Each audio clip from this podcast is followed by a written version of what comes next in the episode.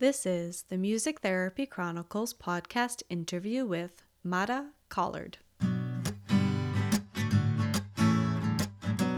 I just decided to go for this, you know, music therapy school-based position that I had saw, uh, that I had seen posted online, and again, had not too high of expectations. I knew it was something I was very interested in, and it would be like a total dream job for me to go for, but I had no clue, um, I had no clue what the extent of the interview process would be. I'd never changed jobs prior to that, since I was in internship and then um, working at my internship site as my first job. So it was a big, uh, scary leap of faith, and I'm grateful for everybody all around who was really supportive of it, you know, because leaving leaving clients and, and terminating because you decide to leave brings on a whole nother set of feelings that I just didn't feel like I was prepared for as a music therapist coming out of undergrad.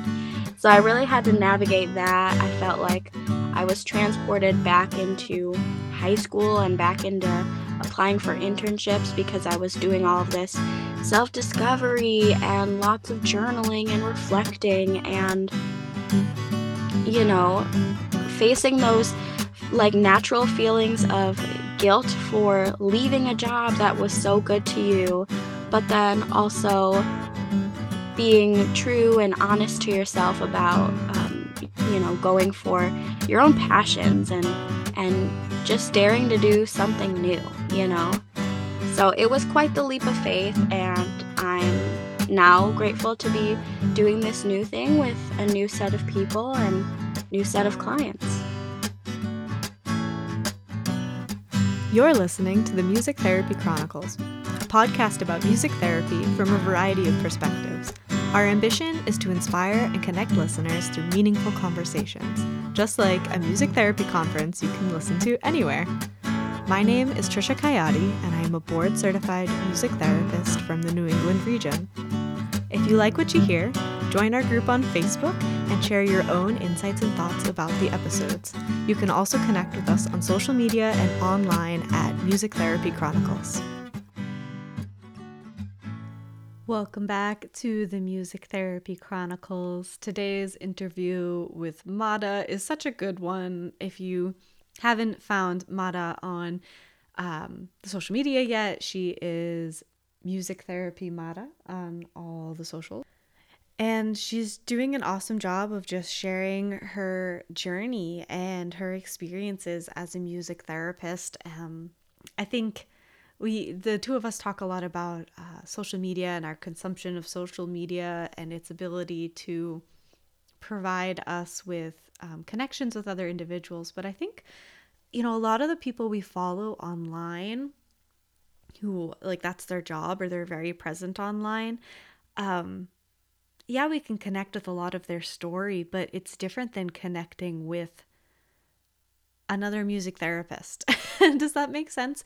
So to have someone um, putting out content that is a music therapist, and you can relate to their story in that way and relate to the nuances of their, their journey in other ways too, and how they intertwine uh, with the profession of being a music therapist, is really cool. So um, we talk about that today. We also talk about um, Mara's experiences with internship and jobs and moving jobs and termination of care uh, because of changing jobs, and we just have a really great conversation about that and navigating it, and uh, remembering that we're all just doing our best, and that's what's important. So I hope that you are feeling inspired and motivated after listening to this conversation. Uh, I hope you enjoy it. If you do, please let us know by leaving um, a review or by commenting on social media. We're at Music Therapy Chronicles on all the platforms. And you can also join our group on Facebook, where you're welcome to start or join a conversation about any of the episodes or topics. Don't forget to subscribe to the show so you don't miss an episode. And if you are interested in getting continuing education credits for listening to the show, um, you can find podcast C M T E opportunities over at m t podcast collective dot com. That's m t podcast collective dot com. We have lots of different podcast C M T E opportunities over there.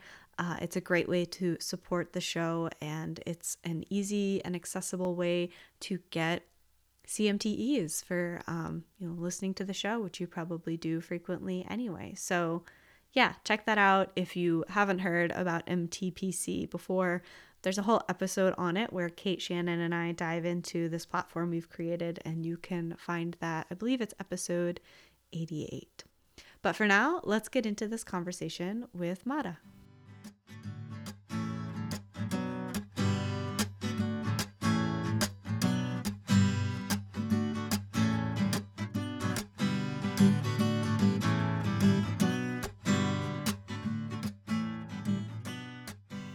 Welcome to the Music Therapy Chronicles, Mara. Hey, it's so great to be on the podcast. Thanks for having me. Of course. Thank you for making the time to be on the show and also being a supporter and a listener of the Chronicles. Um, that's always awesome to have a guest who has listened to the show before. Yeah, for sure. So to start us off, um, what do you want to tell the listeners about yourself? It can be music therapy related, or it can be outside of music therapy. Yeah. Um, so I guess I'll start off um, talking a little bit about maybe um, where I'm currently working in music therapy. Um, so right now I'm doing school-based music therapy full-time. Um, I work for a um, school system or a school township. And so um, I'm in multiple districts serving Um, children about K or pre-K up through high school and um, transitioning out of high school. So I really enjoy working with um, children, uh, individuals with developmental disabilities and uh, ranging abilities. But prior to this job, I came from private practice. And um, so with, you know, private practice, I was doing client um based music therapy in the clinic setting, and then, you know, I would also drive out into the community and see various groups. I would go to people's homes, I would go to group homes. It was a super cool um, setup, and I really appreciate the experience that I got from working in private practice. Um, let's see, outside of music therapy, um, I'm a wife, I'm a mom to be. I really enjoy watching Survivor, probably watch way too much Survivor. And I feel like Survivor is one of those things that I've found very in common amongst other music therapists, especially during the pandemic, mm. posting about it on social media and like Instagram and stuff. It's just funny to see how many music therapists are like, oh my gosh, I love Survivor. So that's been kind of a fun thing. Um, Yeah, and I also, in my free time, enjoy um, making YouTube videos. It's been something, a hobby that kind of picked up right when the pandemic hit hard in the U S um, last March. I felt like I really needed a new hobby to kind of invest in, partially take my mind off of things and like ease some anxiety. And then also it was one of those moments where I just thought like, you know, this is something I've always wanted to do. I've always wanted to like create some sort of digital resource and also um, capture digital memories like for myself and for my own family with my husband and I. And it just felt like, well, what better time than to start now? So I just started uploading um, a couple YouTube videos. It's still very much so in the works, but that's been something that I've been thinking a lot about lately, and that definitely brings me a lot of joy. Oh, I love that. Um, cool. So where to start? I guess okay, so we'll we'll go we'll go way back. How did you get into music therapy, and like what has your journey been to, you know, into the private practice, out of the private practice, into this school-based setting? Tell us all about that. Yeah, yeah. So um, I grew up around the Chicagoland area.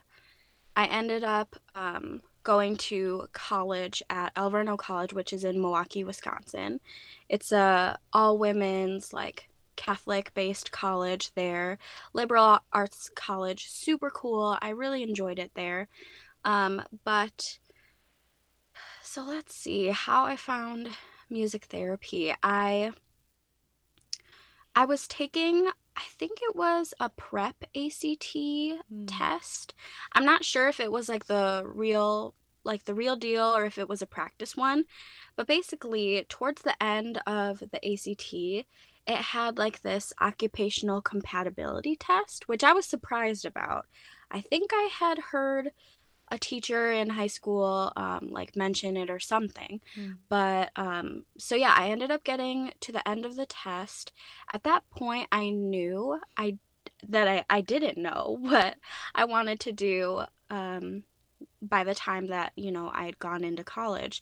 And so I was trying to be really open-minded. I knew that I was really passionate about music and being a musician of some sort. I grew up singing lots of choral music, different ensembles, you know, like church ensembles, and then um, doing, you know, like these random, these random gigs or like random ensembles outside of, you know, those typical settings like in school choir and church and things. And then I also played a lot in orchestra and symphonic band. I grew up playing oboe. And so I really loved that um, camaraderie of being a part of an ensemble. And so I thought, you know, I definitely want to keep going with music, but I also had a huge pull to go into maybe like psychology, different mm-hmm. types of therapies. For a while I was thinking physical therapy or speech therapy. Um, yeah, just I, I kind of felt pulled in different directions. And like a lot of music therapists say, I love music and I wanted to help people. So towards the end of this A C T test, I got to that occupational compatibility section and I thought, okay, I need to try and push to the side the fact that I really want to pursue music, and I just need to answer all of these questions super honestly. Like, what makes me happy? You know, among the spectrum of like all the questions they had asked with these occupations, you know? So then at the end, um, a couple weeks later, I get a slip saying that I should go to my high school's College and Career Center to figure out what the results were from my A C T and that compatibility test. And so a lot of, you know, music careers came up. It was like musician, um, freelancer, music educator, um, just everything. And then the therapy started going down and it was like physical therapy, all of this stuff. And at the end, it listed music therapy. And I was so shocked because I'd never heard of music therapy before, didn't know it was a thing. Um, and it was the only career listed on my sheet that didn't have any description. Hmm. So it really, I think that actually got me the most. I, I kind of wonder to this day if it had all of the credentials listed and all of the description and information listed, maybe I wouldn't have had that curiosity to pursue it. Yeah. So anyways, it was just kind of blank. I didn't know about it. I asked the attendant working in the College and Career Center, like, this came up, but it, it doesn't have any information about it. Like, what do you recommend I do? Like, is that normal? And she said, well, you know, there's a lot of different results that come up for everybody. So maybe just take it home and start investigating some stuff. Or she said, or maybe just like look at the top ones, because that might be what's most of interest mm-hmm. to you. So that curiosity got me. And I went home and I started you know, researching about music therapy, I started talking to my mom about it. And um, she was really concerned about me going into um, a music career that didn't feel like best fit me, you know, and my mom and I are very close. So she, I feel like she had a really good read of what my personality was and what some of my end, like, lifelong goals were at that time, even if I didn't fully know them myself, you know. And so she was like, well, maybe you should, you know, do some research about music therapy. I was like, okay, well, I guess that means go up to the computer on a Sunday night at midnight and try to email a music therapist near me to see if it's a thing. Because, like, if there's a music therapist who works by you, it must be a real thing then, right? So anyways, long story short, um, I ended up connecting with a music therapist in the area. She offered to meet up with me at a bakery and just tell me a lot about A M T A, the different organizations in music therapy. She talked a lot about credentials and what she would recommend in schooling, which I really appreciated because um, my school didn't have much to offer in terms of what music therapy would look like or what my education would look like as a student wanting to become a music therapist. And so I had those very common ideas of, well, maybe I can double major in music and psych, or maybe I can, you know, double major in music and, like, um, you know, become an L P C, and, like, maybe that together makes music therapy, you know. So she talked to me a lot about the importance of going to um, a school that has an accredited music therapy program. And she talked a lot about internships and how diverse those experiences are, as well as different populations you can work in as a music therapist. So I felt like I had a really good Um, I, I feel like I had a really good overall concept of what music therapy is and what I needed to do in order to eventually get there. Mm. And I really appreciate that because not everyone has that, and not everyone finds music therapy the career so early on in their lifetime. And so I'm really grateful that I was able to go straight from high school into a music therapy program, graduate, become board certified, and it was quite a smooth process. Yeah. Um, I love that you, you chose the career with no explanation at the bottom of your list to look into. I think that's awesome. And as you were talking, it made me think we should have a, a, a survey like that, or a, a test like that for new music therapists to help them choose which population they would best work with, because I'm one of those people who I've never been specifically drawn towards anything. I kind of, um, you know, do do whatever, enjoy the challenges, and like, yeah, um, yeah, I don't know. That just popped into my head while while you were saying that. But I love that you were able to connect with someone and they made the path very clear to you, and you felt called to that. Um, such, it's beautiful. It's awesome when people have a story like that where music therapy kind of just came into their life, and not only was it the right fit, but it felt good throughout the process. Yeah, yeah, for sure. And I know a lot of, um, you know, a, a lot of times at the beginning of my college career in undergrad, they would talk about, like, administration, and different professors would talk to freshmen and sophomores about how um, when you know, you're starting off at your college or, or university or at your program, that you'll probably switch your major quite a few times. Mm.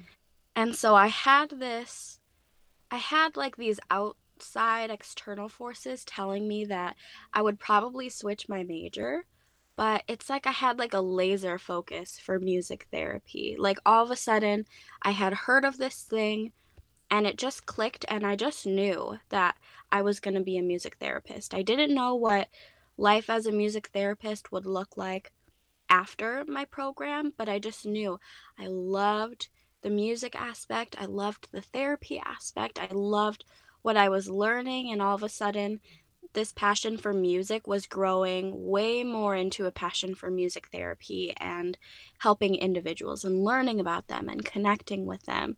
And so it was just so cool. And I felt like it was a very special thing and a, a unique thing to have.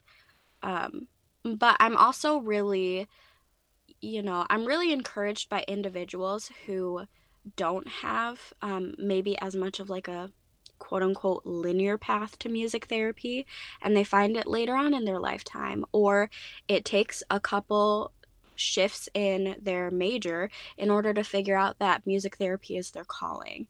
And so I don't know, I just love hearing about everybody's path to music therapy. I think it's really cool and unique.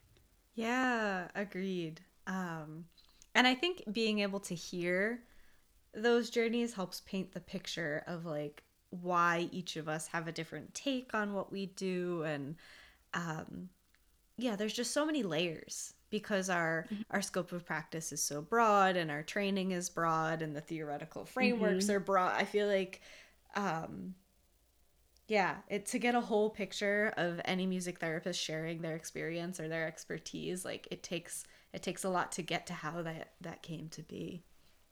Yeah, for sure. So you said, you you know, when I was going into this, I had laser focus. I didn't know what life as a music therapist would look like. So you've now, you've worked in a variety of settings. Um, mm-hmm. What did those look like? And, you know, what was the transition like for you? Maybe what led to that? Why did you decide to to pursue a different setting? Yeah. Yeah. So, you know, after um, after undergrad, I had a music therapy internship site lined up, ready to go. Um, I was really pumped about it. Unfortunately, it fell through. And at the time, I was just so frazzled. You know, you come off of this high of graduation or, mm. you know, depending on your program, some people are able to walk in graduation, some people Um, you know, have to wait until after their internship. In in my situation, I was able to walk in graduation. So I felt that, I felt a big part of closure in terms of finishing college at Alverno College. Because I walked in graduation, I had those like final moments with my friends and my cohort, and we were all getting ready to go separate ways to start our internships. And as you know, the the internship interview process is quite extensive. Mm. You know, it's kind of like going for a job interview, and thrown into it, there's a lot of self-discovery that I feel like students have to do in order to figure out like, okay, where where do I want to travel to next? Like, do I want to stay local, or am I willing to like jump ship and like totally start new in a different city or in a different state or something? And like, what kind of support do they have? What kind of um, financial support do you have in order to uh, make your internship experience as as pod- positive and and fulfilling and prepared as you can be, right? So there's a lot of this like self-discovery that happens as a student, and then you know, you have to click well with the internship director or your internship site as a whole, and, and they've got to click well with you. So it feels like all of these moving parts kind of swirling together, and then we all end up in, in a place, right? And so I felt very confident of, okay, I, you know, applied to my internships pretty early. Um, I was doing that self-discovery. I felt like I knew where I wanted to go. And literally, out of everybody's control, out of all the parties involved, it just fell through.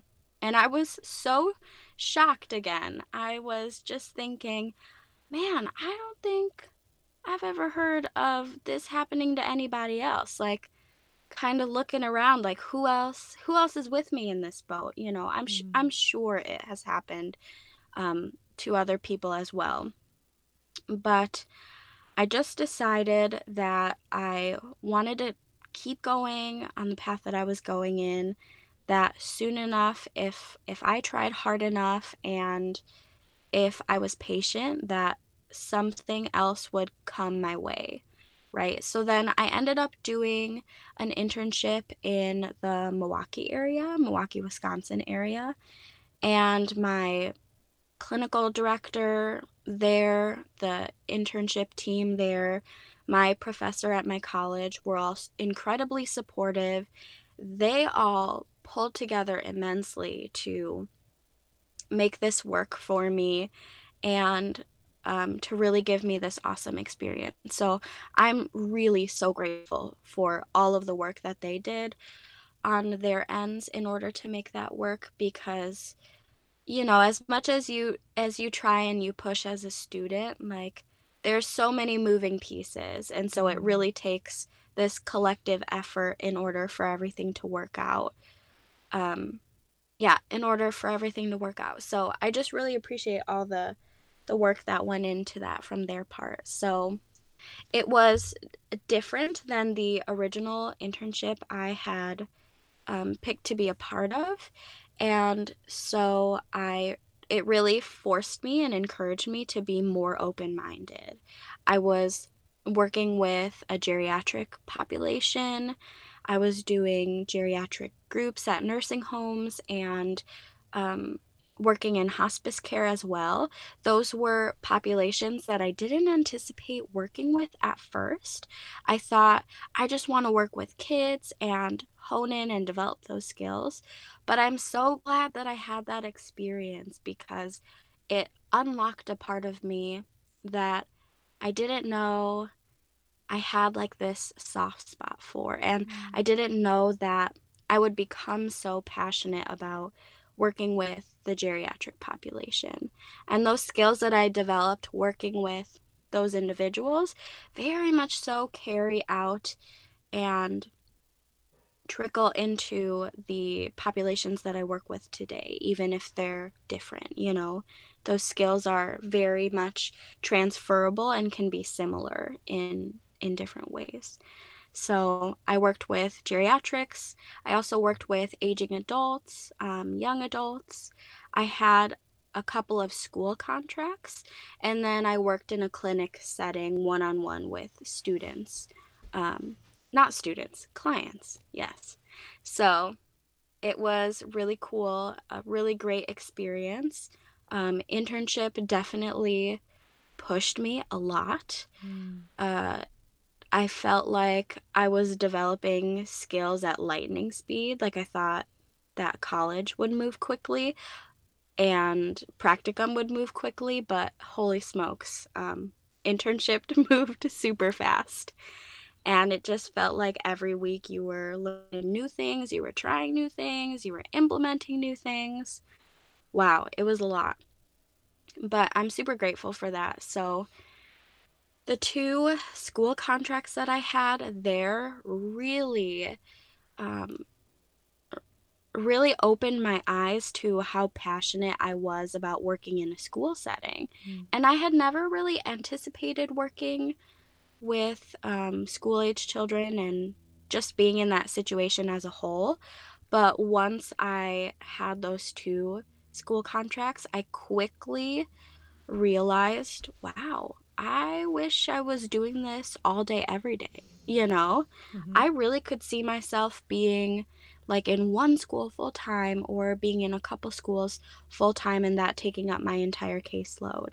So as the, you know, as the pandemic hit and I was, you know, contemplating and reflecting on my long-term goals where my husband and I saw ourselves and just, you know, the things that we wanted to do together as a couple and as a family and me as a music therapist, I just decided to go for this, you know, music therapy school-based position that I had saw, uh, that I had seen posted online. And again, had not too high of expectations. I knew it was something I was very interested in, and it would be like a total dream job for me to go for, but I had no clue um, I had no clue what the extent of the interview process would be. I'd never changed jobs prior to that since I was in internship and then um, working at my internship site as my first job.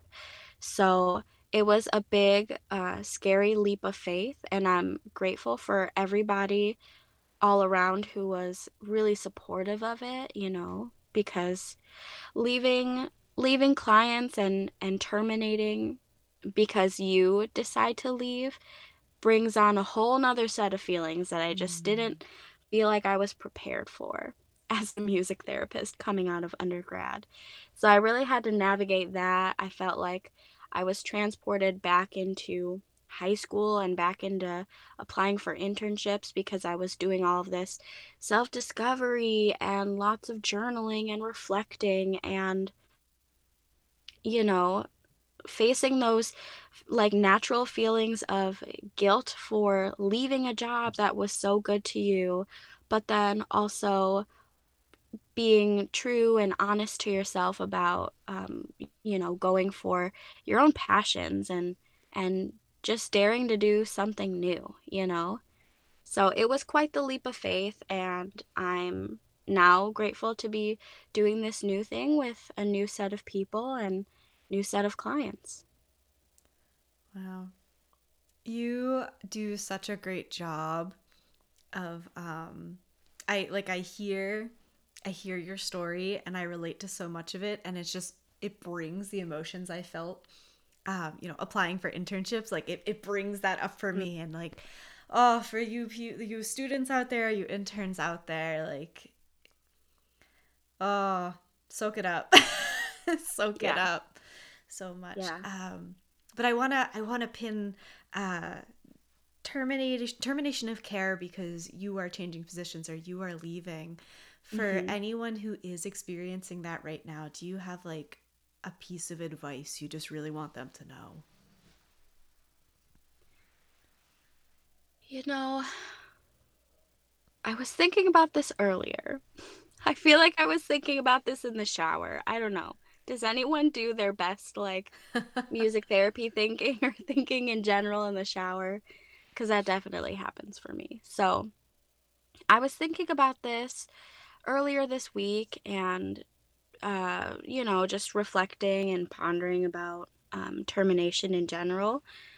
But I think I would tell anybody right now that we're all just doing our best. Mm. And it sounds cliche, but as, um, you know, as I went through, you know, termination when I finished my internship and I started my job. You know, I didn't keep all of the groups and, and um, I didn't get to continue to work with all of the clients that were originally on my shared caseload when I was an intern, right?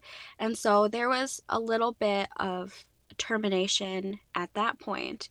And then there was this big sense of termination when I left my position there.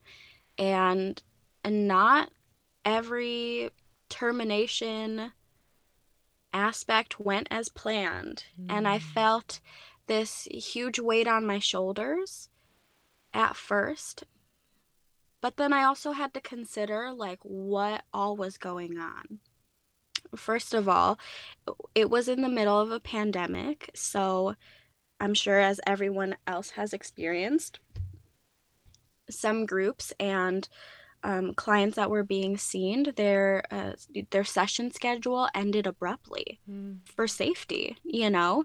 And so I didn't have that Um, ability to, you know, facilitate a termination session because of the worldly circumstances and because of safety, you know? And so I think it also, um, moments like that can encourage us as music therapists, A, to think outside the box. Like, how can I, how can I facilitate termination in other ways? You know, is it a phone call with family? Is it, you know, sending a letter in the mail if you have their contact information, and, and using business materials or, um, yeah, materials from your business in order to send a professional letter or to, you know, just facilitate that closure, some sort of closure in that way. You know, is it a stopping by the office to see each other from a distance? I think that aspect causes us to think outside of the box. And then also there was that acceptance of, I didn't get to have that termination session with all of my groups and individuals that I was seeing, and it just is what it is. And also reflecting on how much of that termination was for the clients as it was for me mm. as an individual. You know, how much did they need and benefit from that closure, and how much was I yearning for it myself, you know? And in music therapy, like, the clients come first, you know? Our clients come first always. We're always interested and respectful of their needs and what they're going through and how we can help them achieve those goals, right? But as humans, we have our emo- our own emotions and our own expectations or failed expectations, mm. sometimes intertwining and, you know, going around the whole situation. So in in that aspect, I thought it was really important that I take many steps back and check in with myself. For me, that looked like journaling, because I could do it in, you know, a HIPAA compliant way without writing down names, and, and I had it in my own space, and it didn't necessarily require me to come out and talk to anybody about everything that I was feeling, but it also helped me organize what I was experiencing. And so that really helped me navigate that. So I just did the best that I could do. I knew that all of my coworkers were doing the absolute best that they could do, and that music therapists all around are also doing just the best that they can do. So that's what I would recommend. Yeah. Oh, such good advice. I was thinking as you were speaking about, um, in my undergrad experience, and I know every every university does it a little differently, but in my undergrad experience, we cycled through clinical practicum placements every semester. Mm-hmm. Uh, yeah. So the, the locations you were in, or that I was in, the clients were very used to having new students come and go. Um, mm-hmm. And, you know, the supervisor was generally consistent. So so that that termination in quotes during college was kind of just like, oh, they knew Christmas is coming, so these students are going to be leaving. And, like, you kind of give them a couple weeks notice, and, like, mm-hmm. it's just how it works. But in in the real world, per se, uh, yeah, it can be so much more intense. And then compound that with a global pandemic, no consistency in scheduling, or, you know, being able to expect anything for the future. Um, yeah. Yeah. Doing the best you can. Like, that, that's all you can do. Um, yeah. And I think that's one of those things that, because of the way college is set up, they can't really prepare you for it, for, like, a real mm-hmm. termination experience. Right. It, it just really does look so different. It's not a black and white experience. Um, I think too, we we don't know how we're gonna feel until we get there, right? Mm, well said. And it it was similar to, I, I really resonated what you said about, you know, you're you're moving through as much of the music therapy treatment process as you can when you're going through different practicum um, sites and experiences, but, you know, the, for a majority, the clients are already there. They already have some sort of a treatment plan. So typically it does, you know, you don't experience, like, the fullness of the music therapy treatment plan until, I believe, really until you're flying solo mm. on your own, you know? Yeah. And so we don't realize how much of that underlying preparation for termination happens by, you know, the supervising music therapist who's kind of helping us navigate through, you know? Yeah. Yeah, totally. Hmm. All right. I want to shift gears so we get to it, unless there's anything else you want to add before we transition. Yeah, go for it. Um, go. You have a YouTube channel, and I've said this to you, but the listeners don't know. I initially found your YouTube channel through a relaxation experience you had put up a while mm. ago, but since you've you've been sharing your lived experiences on there, uh, your journey over the past year has had like many um, big life events, and it's been cool to see them in real time on YouTube. Uh, so tell us about your channel and um, yeah, all that. Yeah. Okay, so I have to preface that my YouTube channel is itty bitty, so it is very much still in the works, but that's okay. Mm-hmm. Like, it's, I'm treating my music therapy like resource, lifestyle-y type of YouTube channel as its own, like, separate corner, little corner of my brain, you know? Um, but yeah, so I have been a huge, like, YouTube connoisseur ever since I could remember, probably around junior high. I discovered, um, families that would vlog, which is a really funny term if you've never heard it before. It's kind of odd, but it's essentially a video blog. And so they just kind of crammed it together, and the term vlog was coined, right? So over the years, since I think about maybe like two thousand seven or so, vlogs and just lifestyle channels and things of that sort have become more popular on YouTube. And personally, that is what I consume in terms of social media content. It's a big part of what I consume. And so after a lot of years of watching those types of videos, I have really fallen in love with like the editing process and the idea of capturing family memories and, you know, professional development and, you know, personal progress, all kind of like wrapped up into this one, you know, mega project, which is like a YouTube channel, right? Mm-hmm. It doesn't have like a distinctive end to it.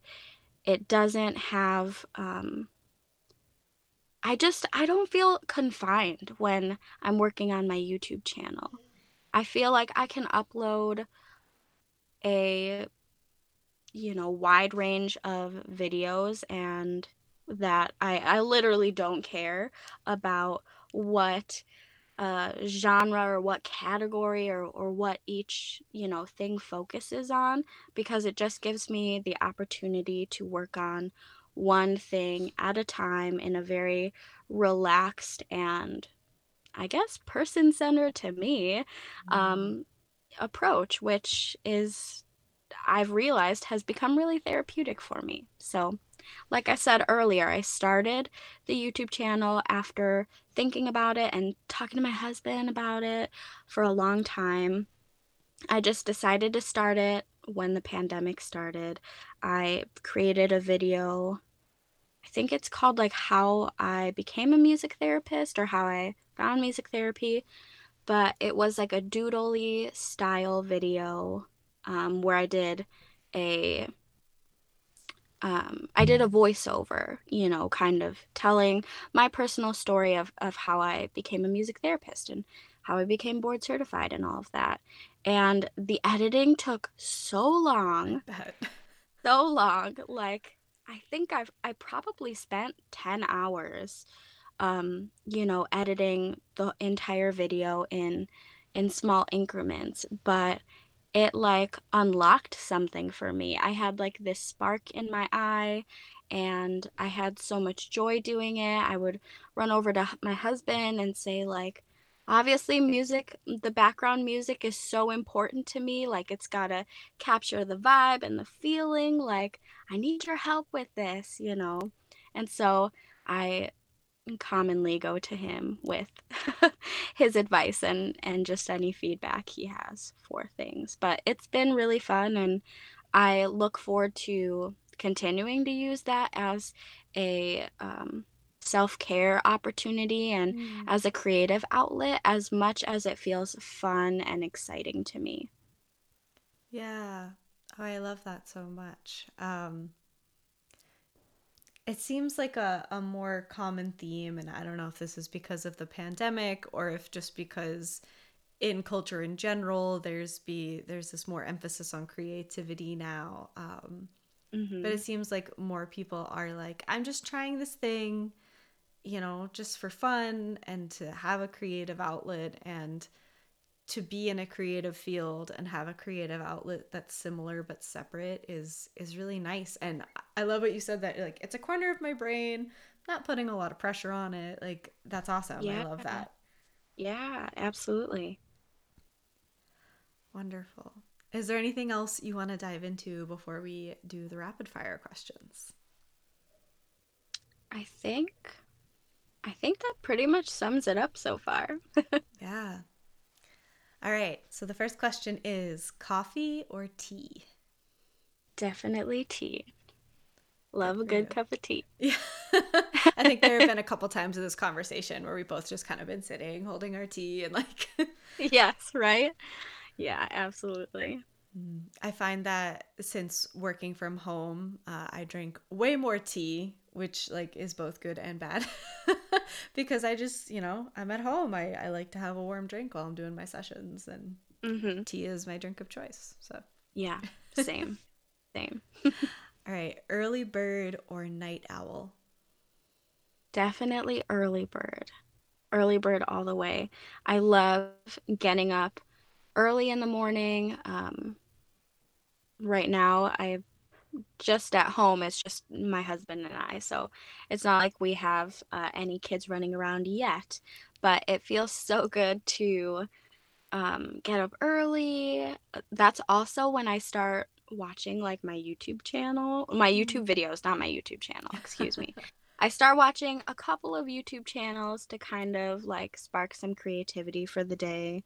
I normally read some scriptures um and sometimes do journaling, but I honestly just enjoy like the the the mundane tasks of like cleaning up the kitchen, making lunch for the day, getting ready to go, um, getting my things, my supplies organized, stuff like that feels way more enjoyable personally when I'm not rushing, mm. you know, and when I have like time to put on music and just enjoy myself. Yeah. Do you have any um, YouTube channels that inspire you in the morning that you want to recommend? Um, yeah, I guess I have a couple. So um, they're mostly vloggers, but I really enjoy um, watching Michelle Reed. She is... Um, In, she lives in Texas, and um, she's a vlogger kind of around my age. She's also married, so I feel like I can connect with her oddly on that, even though I don't know her. Um, I really enjoy um, Bonnie Hoellein. She is a daily vlogger out of Utah, I believe, and she uploads a video like every single day at eight a.m. Wow. Which is wild to me. It's so wild, but it's just also interesting to like, I don't know, keep up with them as a family and connect with them, and also just like watch their own family progression. I don't know, I just think it's fascinating. Maybe that's what brought me to music therapy, like my interest in just um being engaged in other people's stories. Mm. And so I guess maybe that's a connection there. I really enjoy getting to see other people's stories and getting to hear them. Yeah. So yeah, but besides that, I love podcasts. If it's not a YouTube video, I'm listening to a podcast. Once again, hearing about other people's stories. Yeah. I mean, I don't want to like dig at you, but do you have any podcasts you want to recommend? Yeah, well, Um, I started listening to M T Mentor. Mm-hmm. Um, that one has been really wonderful. Um, I have listened to Guitars and Granola Bars by Rachel Rambach in the past. Um, I have listened to Music Therapy Chronicles. Thanks. So, so this one's always a good time. Um, and let's see. Oh, the last one is Mint Arrow Messages. Um, I listen to her podcast on Monday, and it's like a nice ritual that I have. Cool. So, yeah. Kind of just, you. just different, you know, different uh, types of media going on. Yeah. Well, it's awesome to be in this digital age and to be able to follow along with other people's journeys. And since there are so many creators sharing, you can find what you connect with. Uh, I often yeah. think about how like reality T V like is still a big thing, but if you think back like ten, twenty years and reality T V and what we were watching on reality T V, and now you can see reality T V on YouTube that's an actual person who films and edits themselves. So it's not just okay. like what an editor or a director is making someone's life seem to be, it's what their actual life is. And um, mm-hmm. there's more of a variety of what you can see. Yeah. Yeah. Yeah. And I feel like a lot of times people talk about, um, especially older individuals will talk about how negative social media can be and mm-hmm. how just honestly, how cutthroat the internet can be, right? It can turn like really intense real fast, but I also really see the value in social media, and I see such value in the internet, the ability to be creative and like just, you know, the ebbs and flows of social media are also great. Like mm-hmm. it's just so cool to see a huge wave of music therapists getting really involved in podcasting and collectively kind of experiencing this thing together, you know, and like having some people pave the way and others follow. And then, you know, who knows who's going to discover what next and find that new niche for us music therapists to kind of invest in. So it, I think yeah. it's really cool, and it can be a really supportive place if we make it that way. Yes, I need a bumper sticker that says that. Not just for social media, but in general. It can be a really supportive place if we make it that way. Yeah, yes. This is true. Yes, love that. Words to live by. All right. Um, something you would tell your younger self. Um, hmm.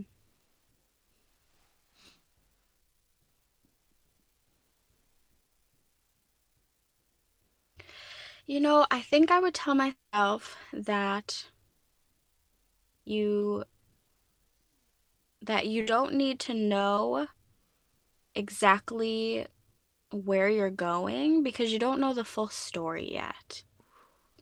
And I feel like that wraps up that amidst what we talked about with termination, what we talked about with, you know, my kind of wobbly, uncertain situation with that that one internship that happened to fall through, not because of anybody's fault or or anything, you know, and even just like the bumps that came along the way, you know, figuring out music therapy in undergrad and and the the tough spots of it that I, I didn't even anticipate would be hard for me, you know. Mm. I just think that We can't, excuse me, we can't judge ourselves so harshly because we have no clue where we're going next, and we don't even, we can't even comprehend like the full context of what our story is going to be. So I feel like when we, when we recognize that, it takes a little bit of pressure off, and it le- lets us, um, you know, make choices for ourselves in, in a bit of a more free manner, and just kind of go with things that fill your cup, make you feel creative, make you feel fulfilled, and um, make you feel like you're serving a purpose, you know? Mm, I love that. Your music therapy elevator speech. Ooh. This is always the question. Yeah. Um, okay. So I would say that music therapy is the use of specifically prescribed interventions in order to help individuals achieve non-musical therapeutic goals. Hmm. And I think I would cut it off there and just give them a second to ponder, because before I would definitely keep jumping at someone with more information to make sure that they know that music therapy is a, you know, a valuable and a and a valid um, field of practice. But again, I think it's important to just give space and let them develop their own curiosity, so that way they can come back to you with, you know, more questions to follow up. Maybe that's why there was no explanation on your career test. Like, don't put an explanation on music therapy. Let people be curious. Yes, yes. Let it find them, right? Mm, too funny. Your yeah. favorite self-care practice? Um, right now, I think it's taking warm baths or taking a hot shower. Um, and other than that, it would be spending time with family or working on my YouTube channel. Good. Good for you. You're growing family, which I didn't want to interrupt you any of the times yeah. you mentioned it before, but congratulations. Um, Thank you. Yeah. Very exciting. Very exciting. Yes. We're excited. Something that's currently adding value to your life. Hmm.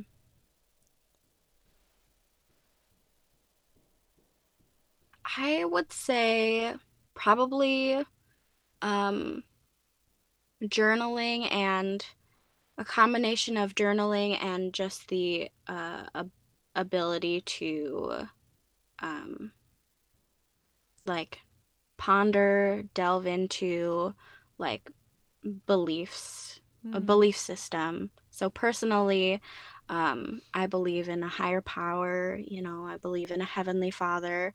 And especially during these uncertain times and situation where like we don't, I don't fully understand what all is going on, and I don't have all the right answers, you know, and I don't know the trajectory just about a bunch of things. I find it very comforting and valuable to be able to take some time to step back and reflect in different ways, whether it's believing in a higher power or the universe, or even just to put your thoughts on paper and journal a little bit. Yeah, I also am a an avid journaler. Mm-hmm. Yeah. Yeah. Your favorite intervention or song to use in a session? Yes. Okay. Um, I think it was actually when I, um, you know, left my position at my prior job and moved to my school-based music therapy job.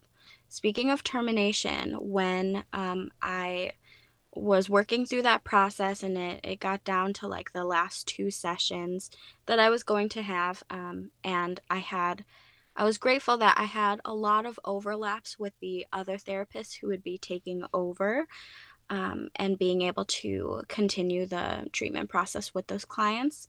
So what I did was I created a um, piggyback song of You've Got a Friend in Me from Toy Story. Mm. And I used um, P E Cs icons and like the pictures of all of us therapists as a way to make the lead sheet more visual, uh, visual friendly and accessible to individuals who were not following along with lyrics, but whether rather following along with those P E Cs icons and pictures. So, you know, we talked about singing and making music over FaceTime and Zoom. We talked about, you know, me leaving. I said, like, Miss Mata has to go, but blank therapist is there for you. And I just thought that it was one of those moments where I truly let the music do the work. Mm.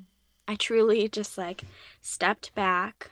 I let us all be in the in the musical therapeutic environment together and let the music do the work. And it was a really, I think it was a really great therapeutic experience for everybody involved.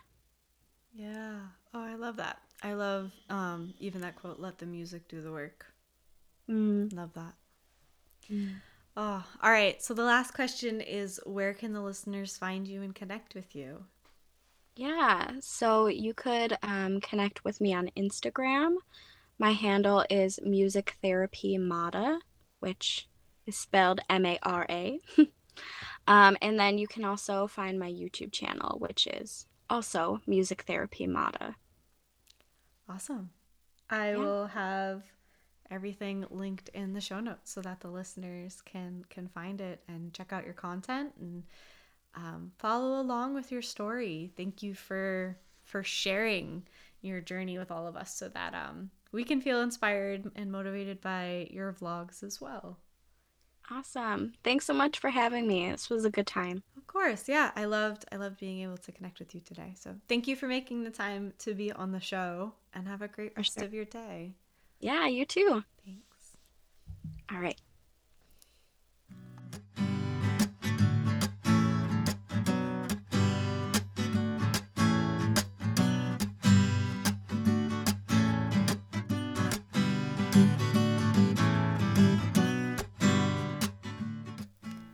I hope you enjoyed this episode and learned something. There's so many great reminders in there of just the the human experience of being a music therapist and navigating things and remaining humble and trusting the process and the journey.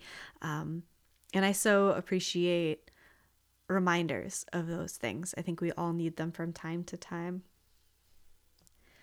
If you are enjoying the show, please let us know by writing a review. As always, follow us on social media at Music Therapy Chronicles. If you're interested in continuing education credits uh, based on listening to the show, you can check out M T podcast collective dot com to find continuing education credits. Uh, we have four different podcast bundle opportunities over there based on this show, Music Therapy Chronicles, and also on the Creative Therapy Umbrella podcast. So if you already listened to that show as well, C M T Es are there for you. Um, oh, if you or someone you know is interested in being on the show, please let us know by sending an email to hello at music therapy chronicles dot com. Thank you so much for taking the time to listen to this episode. I hope you enjoyed it. Our quote is, "We must accept the end of something in order to begin something new."